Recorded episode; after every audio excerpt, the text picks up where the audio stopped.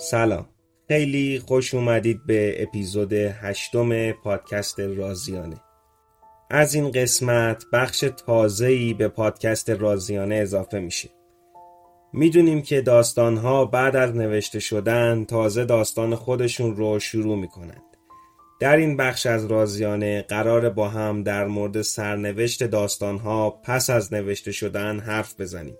اولین موضوعی که در این بخش جدید به سراغش رفتیم موضوع رمان‌های محبوبی که در ابتدا منفور بودند. بله خیلی از رمان‌ها به زمان زیادی نیاز داشتند تا مخاطبهای خودشون رو پیدا کنند بعضی از رمان‌ها برعکس مشهوریت و پرطرفدار بودن الانشون در ابتدای منتشر شدن داستانهای منفوری بودند به گونه ای که حتی کسانی که این داستانها را دوست داشتند جرأت بیانش رو نداشتند. حدس می‌زنید چه داستانهایی در این لیست قرار دارند. راستش برای خود من هم قبول کردن بعضی از عناوین در این لیست کار سختی بود چون خیلی از اونها رو امروزه ما به عنوان بهترین آثار ادبیات داستانی می‌دونیم.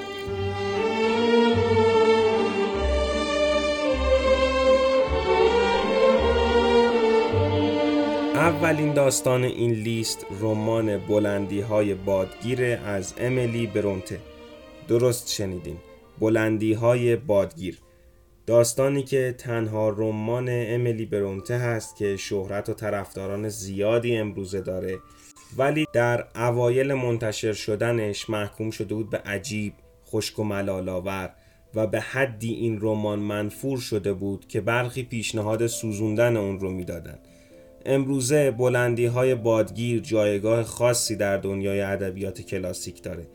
اما متاسفانه یک سال پس از نشر بلندی های بادگیر امیلی برونته درگذشت و موفقیت های چشمگیر کتابش رو ندید. امروزه این رمان دوازدهمین رمان برتر جهان از نگاه بی بی سیه و ششمین شاهکار ادبی دنیا به انتخاب روزنامه گاردین.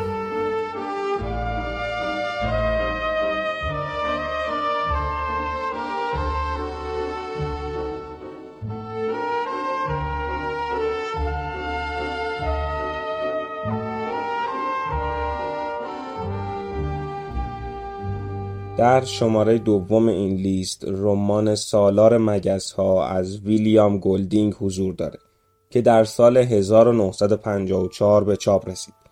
ویلیام گلدینگ حتی برای انتشار سالار مگس ها هم بسیار سختی کشید چرا که محتوای اون رو دارای خشونت های افراطی می دونستند و پس از انتشار هم فروش بسیار پایینی داشت که موجب شد چاپ این رمان بلا فاصله متوقف بشه.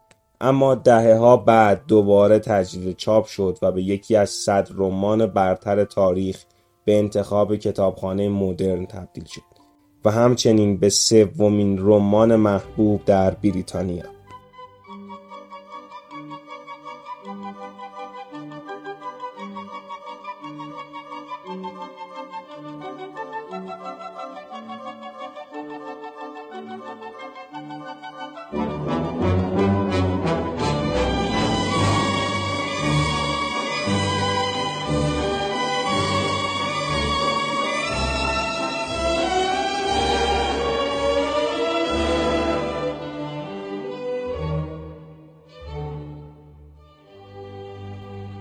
و می‌رسیم به کتاب جایی که وحشی ها هستن نوشته موریس سنداک که در سال 1964 به چاپ رسید.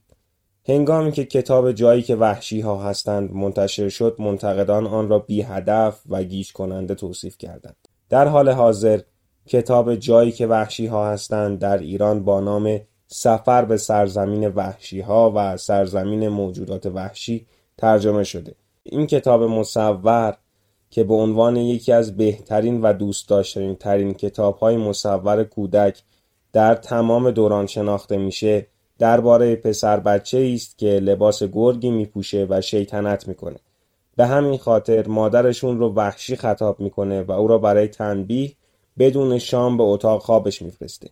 اما جنگلی جادویی و شگفتانگیز در اتاقش رشد می‌کنه و به او اجازه میده بدون هیچ مانعی به عنوان رئیس وحشی ها شیطنت کنه فیلم فانتزی نیز بر اساس اون ساخته شده توسط اسپایک جونز در سال 2009 که مورد توجه منتقدین قرار گرفت. خیلی ممنونم که تا اینجا با ما همراه بودید. این بخش هنوز به پایان نرسیده و در اپیزودهای بعدی به سری دوم این لیست خواهیم پرداخت. امیدوارم از این بخش جدید رازیانه تا اینجای کار راضی بوده باشید و حتما نظراتتون رو برامون بنویسید که در پیشرفت رازیانه به ما کمک زیادی می‌کنه. ارادتمند شما راضی امیدوار خدا نگهدار.